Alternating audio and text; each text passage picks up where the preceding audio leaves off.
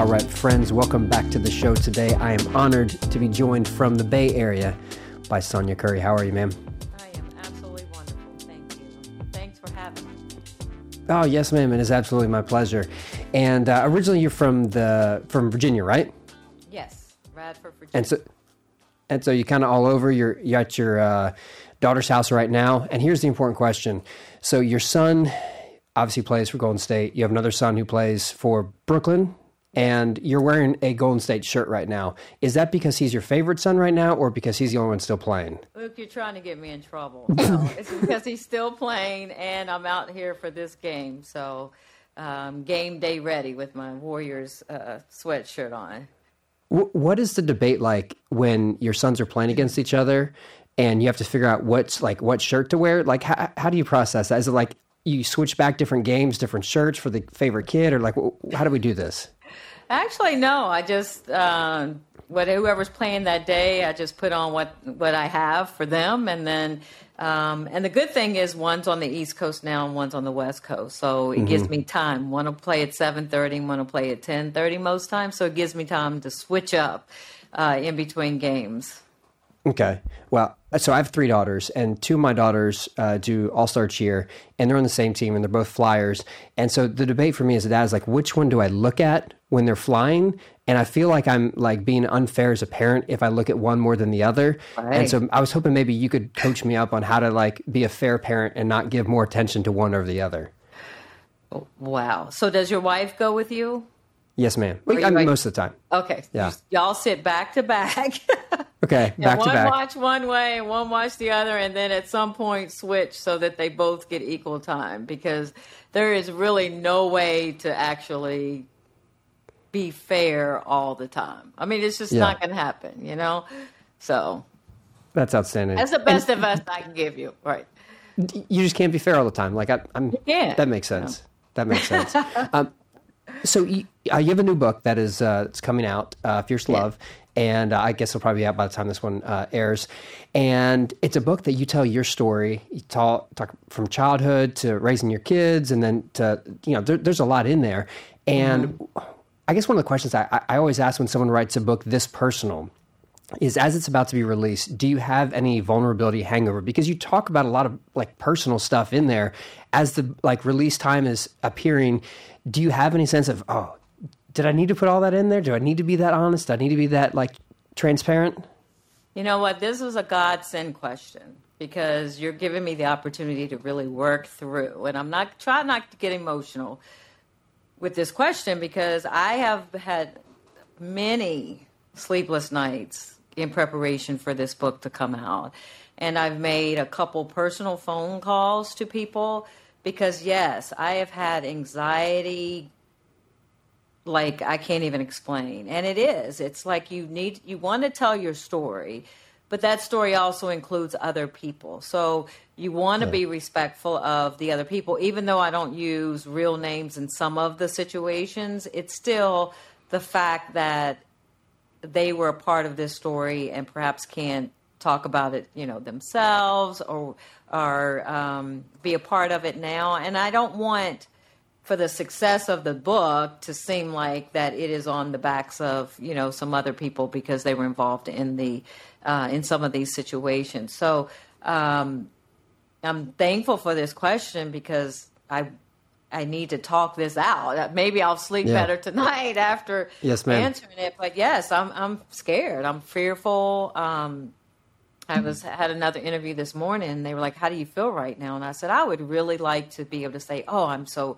excited, and this is just incredible.' I am not all that excited right now. I am just really? being truly honestly. I am scared to death. One, I'm scared because of that. That you know, people look to inject themselves, in, interject themselves into a story. So I just am prayerful that God will cover that um, because mm-hmm. the spirit of the book is not to harm anyone or whatever. And then also to just protect myself. And I know I've been in the league 30 years and my family's used to being in the spotlight. But when you tell some of the things that I've shared in the book, you know, people are going to come back. People are going to have things to say about it. And I've got to develop thick skin and thicker skin than I ever imagined. I thought I was a pretty tough cookie, but the mm-hmm. closer this book gets to being released, I'm realizing just really how vulnerable I am. Really, really. Well, like you said, I mean, three decades with your family in the NBA, and you. I would assume, like after 30 years of that, like it, like people who are uh, sports fans have talked about your family. Like I, I grew up um, like knowing the name Curry, and I would assume by like 30 years later, like you would have just gotten used to it that this would be old hat. But why does this feel different now? I think because of the stories and the vulnerability, you know, that I have in sharing some of the backstory of, of myself more so. Mm-hmm. Um, and and when you speak, I know scripture, you know, just talks about you know being an, an, example and you know older women set an example for younger women and um, you know there's a thin line with sharing your story and trying not to encourage or, or just not let media take over your narrative and encourage people to maybe make certain decisions that they wouldn't normally have made if if I hadn't show, shared my story good or bad, you know. And so that worries me a, a little bit. Um, it's just controlling the narrative after even yeah. my stories yeah. out there because everybody saw us as the first uh, family of the NBA and all of you know all of that, and so some of this could be seen in the eyes of some people as a fall from grace or whatever. Mm. And it's been a vulnerable time for us as a family too that this book is coming out because I started this book three years ago, and then you know now uh, it's just coming out now. You know, it's it's it's really raw. Like I, I really just feel like I'm just raw and just out there for for the taking. But yeah, God well, be the glory. He's got it. Yes, ma'am. Yes, ma'am. Well, the reason I asked that question is because I, I felt like you were being very raw and vulnerable and uh, I mean, th- there's some stories that you're honest about, like being a parent and like telling your, your son that he can't go on a date with uh, a girl who you changed her name, uh, who's a year older, and uh, uh, like yeah, like that's just kind of a funny like parenting story. Like yeah, you did the right thing and and all that. Um, but then there are other stories about like you when you're in high school and there's this uh, this guy who I assume Mark is not his his real name, uh, or maybe it is, and you can do whatever you want. You're a grown person, but uh, he he was much older than you, and as the father of three daughters, like I. I don't want that to be what my daughter experiences in the same way that you, as the mother of a daughter, like don't want your daughter to experience that. Like as you put that story out there, um, like that's like those are probably some of the, the, phone calls you're having to make to explain your, your story to family members who maybe didn't know some of this stuff. Is is that probably what's happening? Well, I think the the phone call more so. Um, a couple of phone calls. One was to my mom. So then, when I was beginning to share this story, you know, what I didn't want it to look bad or reflect bad on is her and her parenting, um, because she, you know, voiced her opinion about it and she tried to do some things on the side to discourage okay. him. Um, but at the end of the day, she said, You're going to make the choices you're going to make. So she said, like God does, free will. You're going to make a choice, you're going to have the consequence for it. And yeah. so then with me transferring it into, you know, my daughter and story I tell about her, um, I chose to do something different, like to just really go even further harder into the situation and interject myself into it. So, you know, with with comparing and showing how I chose to um, handle a situation versus my mom does not. I don't want it to be where it's like my mom was wrong yeah. or my mom was a yeah. bad mom because she was very engaged. So again, it's those kinds of conversations um, and conversations like you know, spiritually in religion and how I grew up with two different families in two different places in Virginia, and one being very traditional, um, very patriarchal kind of family, and my side of the family is very matriarchal, and and how I got something from both of those situations. So, you know, making that phone call to, um, you know, like my dad's side of the family and, and saying, hey, I don't want this to look bad on you guys, but it yeah it was what the reality was in my my my eyes, my mind, and how it influenced me in raising yeah. my children. of course, of course. Now, one of the things I assume as you were raising your three kids is you never encourage them to use a baseball bat to solve a conflict, uh, as you did when you were a kid. Uh, I, I, feel like you could get arrested for that story. I don't know.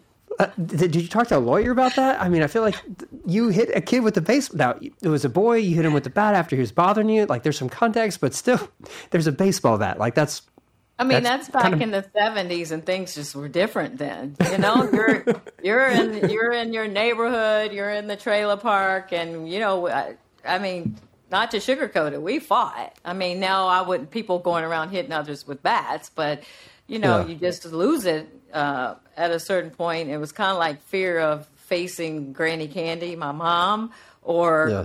handling the situation, and I thank God he's okay because that could have really been awful. But I, yeah. you know, so I don't encourage people to to do yeah. that at all. Period. But, yeah, let's not hit each other with bats. I, I feel like no. we're, we're both on the same page about that. But you probably took some of that. What was the line that you were told? Like, you know, we don't start things, but we finish them. Or there, there's yeah. some level of like, hey, we take ownership for our life. Uh, obviously, you're not telling your kids to hit someone with a bat, but how did you pass on like the principle behind that to your kids in a positive way? Well, I think in several situations in the book, I I explain how you know I've encouraged them first and foremost to go to the source and try to talk it out. Share their feelings, share, you know, how things or interactions are impacting them, and give that other person a chance to be a part of solving it. If they ignore you, then you go to some authority figure and you try to get them to help you. And this comes out of the Montessori experience and me running a school. Um, but in reality, homegrown, being raised the way that I was, there's some situations where people just won't stop.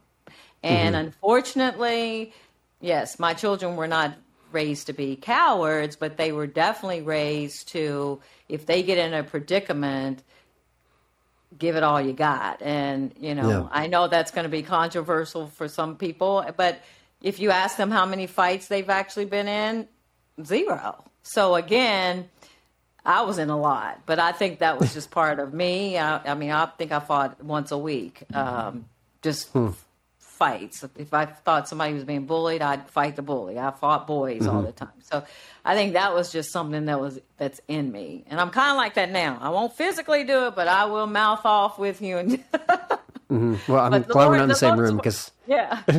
I'm kind of the terrified Lord's of you at this point. no, the Lord's working on that. He's redeeming all that. Yeah. Yeah, yeah. Thank, thank goodness for that. Now, my mom's from uh, Virginia, and oh, when I was a kid, maybe there's something in the water because when I was a kid, there was this uh, this kid who just like kept like nagging at at me, and my mom was like, "Well, if he doesn't stop, just punch him in the face." And I was like, uh, "Okay, okay, I guess we're going for it." Um, but maybe there's something like that Virginia thing that y- you guys had in the water that got passed down. Well, go, so mom. Get... um, okay, so you uh, obviously talk about that. Um, uh, your childhood. And obviously there's like this big shift uh, in your life from like you just described like growing up where financially there are not a lot of resources available to you. And then now you look at your six grandkids. Is it six right? Yes six. Yes. Mm-hmm. the, the life that they're growing up in has um, a, a great deal of financial security.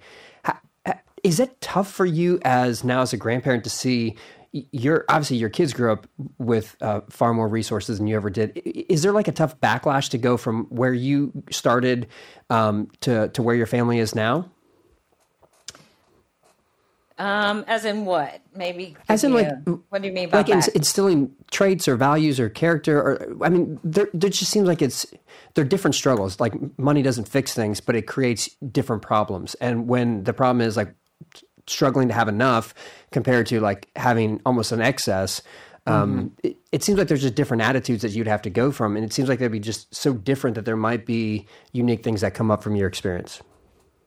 Actually, no, because the whole time, like with raising my children, even the lifestyle that we had versus what I had as a child, you know, we would talk about that. We would talk to our kids and tell them that they're our money was our money and not their money. And so, mm-hmm. again, just the, the privileges that came with uh, us earning money um, did not automatically translate down to them. And so yeah, they yeah. didn't always have the the newest stuff all the time when people when it came out and all those things because we wanted to also or I did wanted them to feel what it was like to not get what you want all the time immediately. Um, mm-hmm. So that kind of translated and stuck with them now as adults. So they have money, but you don't see them um, just spoiling their kids. And you hear them now, or I hear them now, you know, saying the same things to their you know, to my grandbabies. So mm-hmm. I think there's a healthy balance of that. Um, and more experiences just together as a family versus materialistically, you know, trying to fill voids with that is what I see them doing really well now. So, mm-hmm. um, so yeah, I don't feel I don't see much of a disparity uh, between me growing up and and the lack of to their my grandbabies and just having everything. They could have whatever they wanted, really. Yeah, yeah. Well, I, I, think there's something going right in the Curry, Curry, family. If if that's what you're seeing, that's that's great. Now, one of the things that uh, the well, all your kids experienced growing up is obviously there's certain rules that they had, and one of the rules in the house was you had to wash the dishes. Yes. And if they don't wash the dishes, there are some consequences that will appear. And so there's a story you tell in the book about um, your oldest son not doing the dishes, and the consequence of that is that he didn't go to practice. Mm-hmm. And if you didn't go to practice, the coaches had a rule where if you miss practice, then you don't get a start. Now, it, it's kind of hard to imagine, but your, your son Steph was a pretty good basketball player when he was in high school. And so that had a negative impact on the team when, you know, a future NBA Hall of Famer is no longer playing anymore. Obviously, you don't know your kid's success that he's going to have as an adult back then. But in that moment, when you're telling your kid, hey, rules are rule, um, you're going to have to miss part of a game because you don't do dishes. Do you see that in the moment of man, I wish I didn't have this rule, or I, I see the value of teaching a hard lesson to him right now, even if it's something small like not doing the dishes. Oh, I see a tremendous amount of value in that. And especially now looking in some of the situations that are going on on some of these sports teams, you know, to me it was first priority. Like your family is a priority over a basketball team and, you know, no, if he didn't wash the dishes, the house wasn't going to fall apart. But the intention was for him to understand that. You're going to put the family first. You can put God first, family first, and then school and everything after that. And so when that occurred, I also then explained to him, you have an obligation to your team. So you need to do what you need to do so that you are available for your team. So by you not first putting your family first, taking care of your responsibility, then you put your team and and a win in jeopardy because you yeah. didn't take care. It's nobody else's fault. If you're not prepared, it's on you with your team. And you see a lot of that now in the sports world where, you know, athletes don't get that. They don't get that they're affecting a whole team. They could be affecting a whole season. And just because it's I'm just making my choice for myself. There's no priority for in consideration for others um, as a hmm. team. So I wanted him to feel, I wanted him to feel that, but I also wanted them to understand and feel how it feels feels to stand out and stand alone. And so gave them that training of okay, so people are probably laughing at you, people are probably not understanding and going and talking about, you know, wow, your mom is, you know, really tough and da da da da da. So they had to grow thick skin with that. When you stand on your own and as an individual, people aren't going to like it. And how does it feel? Oh, you got through it. Now, as they got older, you know, I, I would hope to think that they can draw on that to say they were prepared for it. They were prepared to stand alone. Yeah. So there's a tension of like they're prepared to stand alone, and people aren't going to always understand the decisions that their their mom makes for them, but also that they make. But the mm-hmm. other side is like that they are a part of a team, and their decisions have consequences on other people. And so, exactly. like, there's two different. It sounds like principles that are being instilled. It, you said that it doesn't appear that like there's a lot of the understanding of like one person's decisions affect an entire team or group of people would you if if you had to guess like what do you think is causing our inability to see our connection to other people and how our decisions affect others around us what do you think is is behind that Well, I think a part of it is just human nature. It's all about us, us, us, us, us, and I, I, mm-hmm. I, I, I. And then yeah. I think the world and the culture is all about I, I, I, I, I. Make me happy. Give me what I want. Everything's at you know my uh, beck and call, and and and it's me. Feel me. And we don't take enough time to understand that we are nothing without others. And yeah. um, and so I think it's a combination of just human nature and sin and I think the other component of it is the world that we live in that that's what is uh, promoted and yeah. uh, celebrated is me me me me me I I I so yeah yeah no I think you're definitely right uh, you have uh, a line in the book about the importance of nurturing your kids and you say this uh, we have to respect those stages stages of development they go through. And you say this I feel strongly that we have to nurture our, our children and not control them. And nurture and control can can look like the same thing at, at some moments, mm-hmm. and especially when you know you're the the tough mom or the strict mom, as you self describe in the book. What do you think? Where do you think that line is between nurturing and controlling? That is the one hundred million dollar question because I don't really know. I think in in every situation you have to just weigh that. Because if you ask me now, I would think that I was more controlling than I probably was nurturing. Like when I did the book and was looking back, and I there was one point where I just cried when I was uh, working with my uh, writer, and I was just like, oh my gosh, like. Was, was I that mean? Like I sounded mean to myself, and you know, it was like, but I wanted to provide structure. We feel safe in structure. We we yeah. feel safe with that, and so I wanted my kids to feel safe. I wanted them to experience consistency and um, you know take me at my word when I said something. Um, they knew that I meant it. Yeah, yeah. Um, so I was very deliberate, almost to sometimes a fault. That it was just like I'm so focused on parenting am I really nurturing them? So, yeah. you know, I have that conversation now with them somewhat, and even with my daughter, you know, saying, I'm not your friend, I'm your mom. And then her saying, now she feels like she's done a couple of interviews and she's like, I feel like me and my mom are friends now. And, yeah. um, and so that makes me feel good because that was my goal. But it's like, I look at other people who, you know, their kids are high school and the moms and tell their moms their moms everything and then I'm like my kids didn't do that. So, yeah. so you know, again, I don't know the formula for it. Um, I just know that um, when you're in it, you know it because you know yeah. what your you know where your motivation's coming from. You know. Yeah, for sure, for sure. Yeah, I, I always think that my daughters they're going to have a lot of friends, but they're only going to have one dad. And I don't need to be a friend. I need to be the one thing that only I can be for them, which is a dad. And so, well said yeah. yeah, like there's there's this balance. You just mentioned that there's a part of the book where you kind of like, was I really that mean? Uh, I'm curious. You don't have to answer the question if you want to, but what part of the book was that that you felt that way? Wow, probably all the stories that I put in here. I think one of them really was like my daughter and her at five throwing the temper tantrum, and me taking everything out of her room and letting her pick a pair of pants, a shirt, and a toy and telling her, you know, I'm only required by God to provide your needs for you. All this other mm-hmm. stuff, when you talk about money and all the, you know, that spoiling and extra stuff, yeah.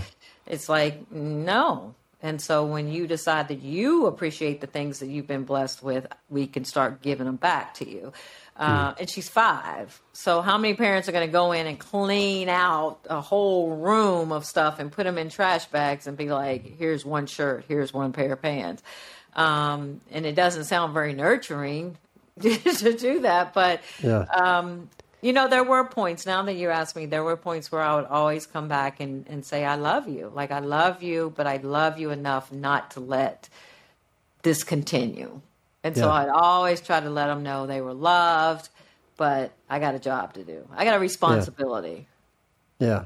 Well, my uh, mother from Virginia would always say, "This is going to hurt me more than it's going to hurt you." And I was like, that doesn't make any sense at all. Like, I don't see you in, in any discomfort at all. You seem happy. Uh, not, not, I'm joking, but uh, yeah, I mean, part of being a parent is like that you carry that weight of having to do what doesn't seem helpful uh, in the moment to, yes. to, to your child. But in in your mind, you you have a plan and you have a kind of a direction for who you want them to become, and it's not easy.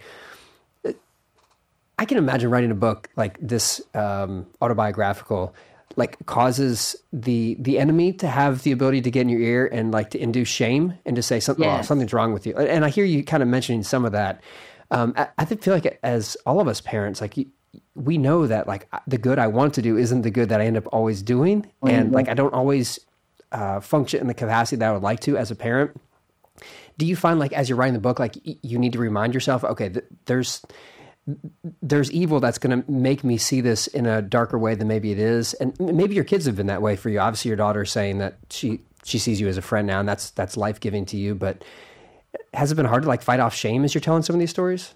Oh absolutely absolutely especially you know like i said i watch some of my friends and coworkers and just how they parent and wishing i had a little bit more of that or i would have you know yeah done this a little bit like they did, and just really, I really realized how much of a pleaser I am and how much yeah. I really have over these 30 years care what people say. And, um, you know, my spiritual journey with God has just really matured me in ways that I can't even explain. But in one of the ways was to let me know that He is truly the ultimate authority in my life. And if I focus on really pleasing Him, mm-hmm. I'm going to do well by 90% of the people that I come in or I, I come in contact with. And that's a pretty daggone good percentage, yeah. uh, free throw percentage, we'll say, my, our family is shooting percentage. So if I yeah. could just stay focused on that, it's not about pleasing man, it's about pleasing God. And mm-hmm. um, and that takes a lot of work just to make sure I'm doing that, staying and growing in the spirit every day, every day, trying to do that, um, and giving myself grace uh, because mm-hmm. I know that's the kind of God and Father that you know I serve. He is a yeah. God of grace. So, Amen, Amen. Uh, one of the the things you tell in the book, which uh, like you didn't have to put it in there. Uh, I think it makes the story more real and honest. But you you talk about the uh, um, unexpected pregnancy, which was your oldest son, and you talk about a trip to a Planned Parenthood uh, place that was some distance away from where you're living. Um, what made you feel like you needed to put that part of the your story into this book? Well, I think for me, well, it, it almost could not go in the book. Like the spirit was just guiding this book of what was going to go into it, how it was going to come together. But when it got to really the nuts and bolts of making certain decisions like I was faced with, there could be no Stephen. If I would have gone through that, there would have been no Wardell Stephen Curry the second. And, you know, God had a plan for that child. And um, just the spirit interceding at that moment in a way that I didn't even know at the moment was happening, um, just spoke to again the purpose of, you know, faith and and and how am I can best describe it? Is just, you know, faith that okay, I don't want to make this decision because that would have been the second time. And I mm-hmm. don't want to make that decision again. And now I just got to trust God to move forward with me having this child. You know, I don't know what's going to happen between Dell and I at that point. Um, and I just got to make this one decision. I got to make this one right decision mm-hmm. and then just go, just walk. And so um, it was very um, important one to just talk about the existence of to lead into Stephen, right? Yeah. Um, and then for you know other women uh, who are who are dealing with this, you know, um, it is really a, a personal thing, like, and no one can really make that decision for you. You have to make it for yourself. But then know that there is a purpose for that child. There is a purpose. Um, and then you got to reconcile, you know. Um, I'm getting emotional thinking about it. When I think about that, it's like I think about my first situation. And, you know, it's always something that will stay with you, and you just wonder where he or she is, what he or she is doing. I know they're in heaven. You know, I believe he or she's in heaven, and I believe that, you know, it just wasn't the time. Um, but I think about it all the time. I think mm. about it. So when you imagine your readers coming across that story and they're obviously people who have found themselves in the same situation as you do right now as you think back and um, like imagine that first pregnancy um, what do you hope your story can can can mean to them? Like what would you hope that they would hear about you being willing to talk about that? I think I would hope that they would understand that they're not in this alone, that there's other people who have experienced it, who just just having conversation, just call them up again. There's no judgment. Um, I think we just live in. You talked about shame and and judgment. Um, there's consequences for our decisions, but then we shouldn't live in. We shouldn't live in in shame and um, judgment forever. Like we, we, we can't do that. And the only person that can actually give us that peace of mind is God. Uh, and He's waiting, He's there to do it. So um, they're not alone. And you look at and you see me in the stands, you look at our family and all that, and nobody would ever think, oh, you, you, oh, you, oh, okay. Um, and that's what I just want everybody to the whole world for us to just start stop thinking athletes are just all this or celebrities or you know we're just people mm-hmm. that you only get to see a certain part of our story um, and there's only few of us that want to or get the opportunity to share some of these other moments so just be encouraged just be encouraged um, if you're in this if you're facing this situation be encouraged Hmm. I had um, a friend who was on the podcast, and she wrote a book um, where she talked about how she had a, a pregnancy that she terminated. Um, uh, track athlete named Sanya Richards-Ross, who won four Olympic gold medals. I don't know if you both had the name Sonia, so maybe yeah. you're related or you know each other. But she she lives in Austin. She was nice enough to come to our church after the podcast, and uh, she, she, told her story. And you know, one of the things I found was you know deeply impactful was to to see people hear her tell her story and to be honest about something uh, and these are her words that like that was the you know the the biggest loss of her life. I think that's the terminology she used. And the way that her sharing that was really life-giving for so many people because um, you know she's not the only one who's been down that road. And there probably are a lot of us who have shame from whatever decision we made and to hear like the grace of god is sufficient for us even in those stories that you know we're least proud of. And so um, i would say to you what i you know said to her like i really respect you being willing to talk about something like that when like you didn't have to. Like you didn't have to put in the book. No one you know had a gun to your head saying talk about this. So um, I, I, feel like the the best gift that we have to give to each other is our humanity. And mm-hmm. you, know, you mm-hmm. could just talk about, oh, I've got you know three kids, they're all awesome and they're mm-hmm. wonderful and life's great, but um, that doesn't really connect to any of us. But mm-hmm. this, like humanity, does, and so I, I, I admire that. I appreciate you doing that. Mm. Well, thank you, thank you for those words. Yeah.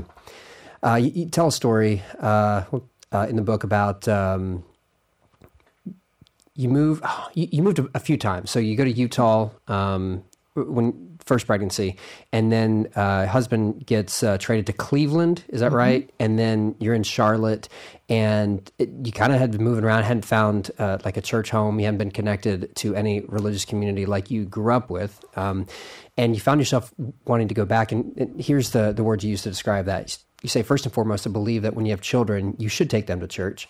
Uh, as a preacher, I'll say amen to that. Um, teach them about God. It's what you do, how I was brought up. But with my kids, I actually feel something deeper. I feel as if I am being drawn back to my roots. that can you describe like that feeling of being drawn back, like drawn back to your roots? What was that like?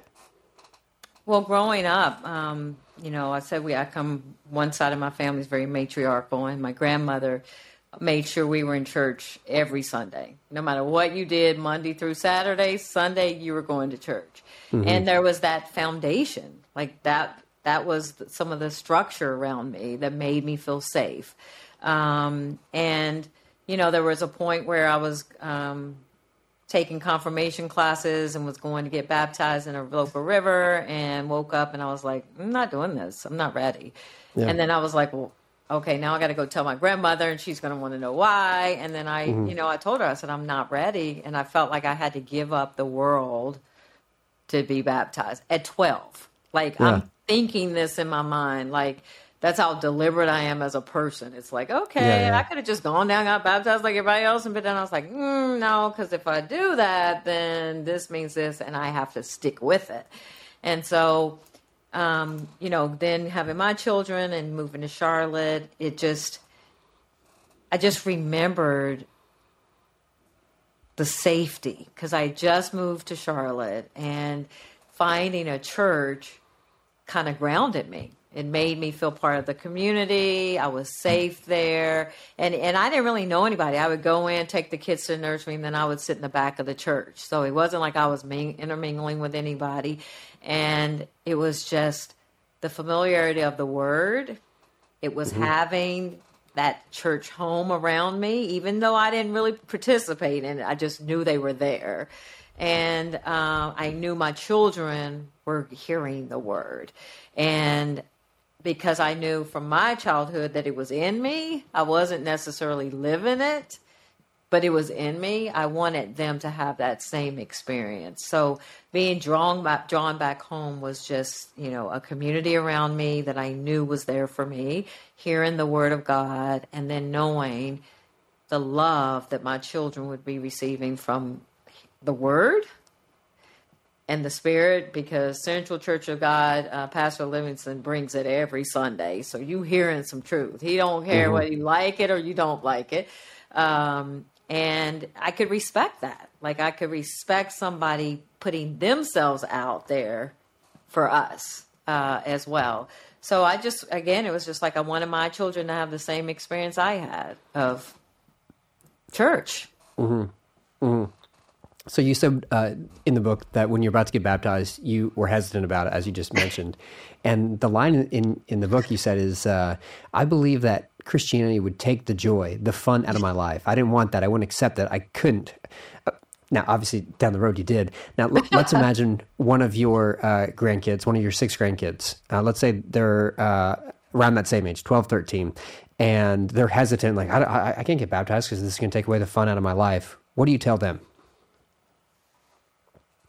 I would actually tell them now look at us. Look at me. Look at your dad. Look at your mom. Are we joyful people? Are we having a great life? And if they could say no, then I'd be like, all right, that's between you and God. God take care of you. I'm gonna pray for you, and you know what, Lord, this is out of our hands. Uh, and I would literally do that because that's how I talk to my grandbabies. I just pray with them. I give them scripture. I try to find scripture if they're dealing with things. Um, but I would hope that I would hope that our lives have spoken to them in a way that they are enticed to want to know more and to have this experience that we've had because there's been challenges in our family. And so I also hope that they've been able to see how we've gotten through those things. And yeah. we always give God credit for it. So I just hope that those seeds are being, or I trust that those seeds are being planted um, for them. But, you know, to just straight out answer your question, if they said it to me, I would, I'd be like, hey, babe, understand it and I'll just continue to pray that God will open your heart. And um, all right, where you want to go? You want to go play somewhere? You want to go do something? I just totally yeah, yeah, yeah. changed the subject. Yeah. No, no, I hear that. I, I, think I'm saying this in a sermon in a couple of weeks, but when it comes to uh, instilling faith in our kids, it, like like I'm doing as a dad with you know three daughters, I'm I'm I'm wanting faith to be something. Like I obviously teach them, but I think faith is more something that is caught than it's taught. Yes and for you to say, hey, look, look at the lives, like look at mom and dad, look at me, look, look how we live. Like, does this communicate something that is appealing to you? And like, there's this line in the book of Hebrews where it says, like, look at your leaders, consider the outcome of their faith. And so, mm. like, you're, you're doing that. Like, hey, hey, kids, look at the outcome of the faith. Look how it's impacting our lives. Is this something you want to be a part of? Because we can say until we're blue in the faith, hey, kids, this is what you should do. But they're right. watching. Like, kids are little recorders that are like never off. Like, they're always seeing what you do. And so, I think that's a like that's a beautiful answer to say. Just just look at us. Mm-hmm. Well, thank you. That's also kind of like intimidating puts a lot of pressure on you because uh, like i'm i'm far from perfect and unfortunately my kids don't have an off button on what they're recording right. and like, but especially with your family like um, like we all have struggles we all go through stuff but it's not all um, like on social media and people aren't talking about what's going on and you know steph did this or whatever like that's different early on like you have to have these conversations about hey, um, our family's going to have our stuff exposed in ways that other families don't go through. Um, like, how do you help kids process that? that? Like, that's terrifying to me. Like, I'm, I'm just scared of my kids Googling my name and finding someone writing a terrible review about something I've written or said or something. Um, I, I can't imagine what it's like for your family. How do you like prepare your, your grandkids for that? Well, you have the conversations.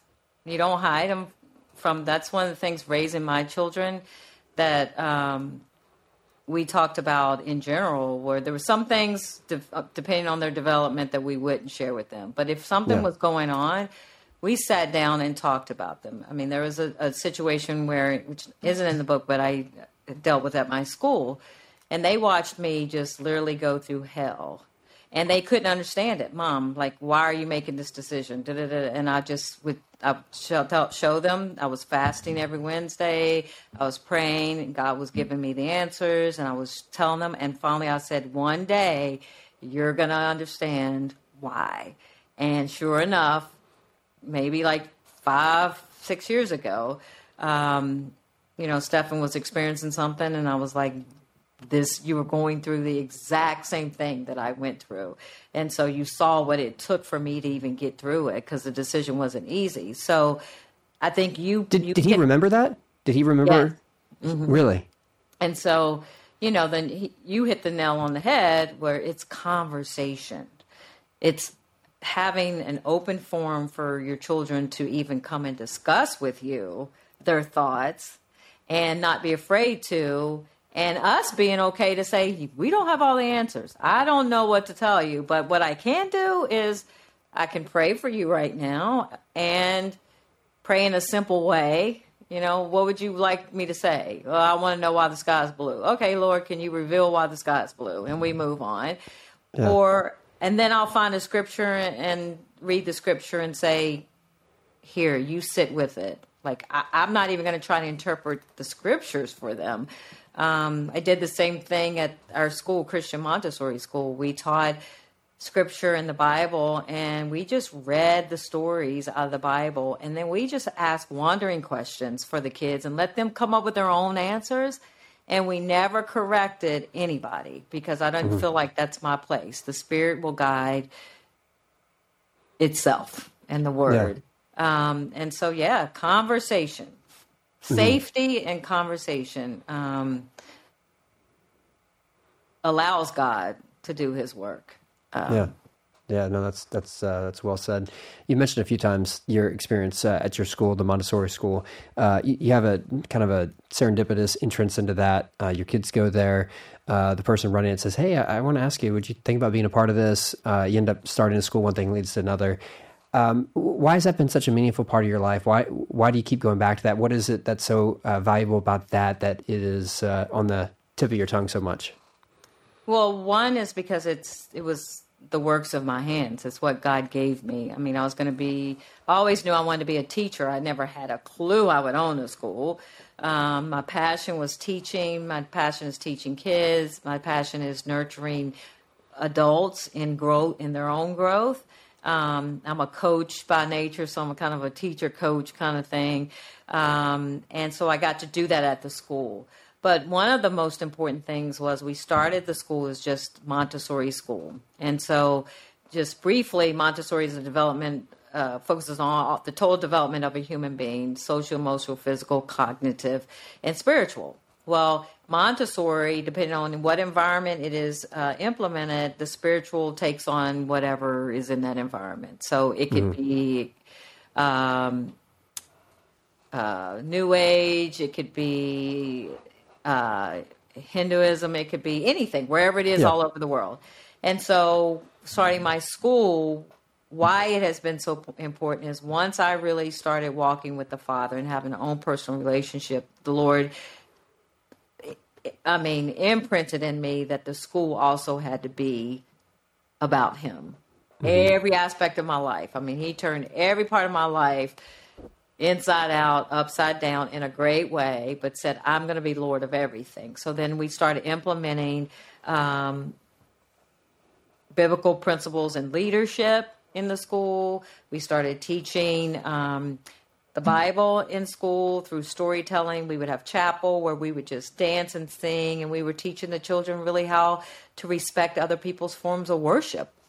You know, if you're screaming and kicking your neighbor, and you're having fun, but you're kicking your neighbor. Look at your neighbor; they're sitting here doing like this, and so we would talk to them about that. And so um, it gave me another, I guess, arena to bring God with me and to have an impact on other people's lives for Him.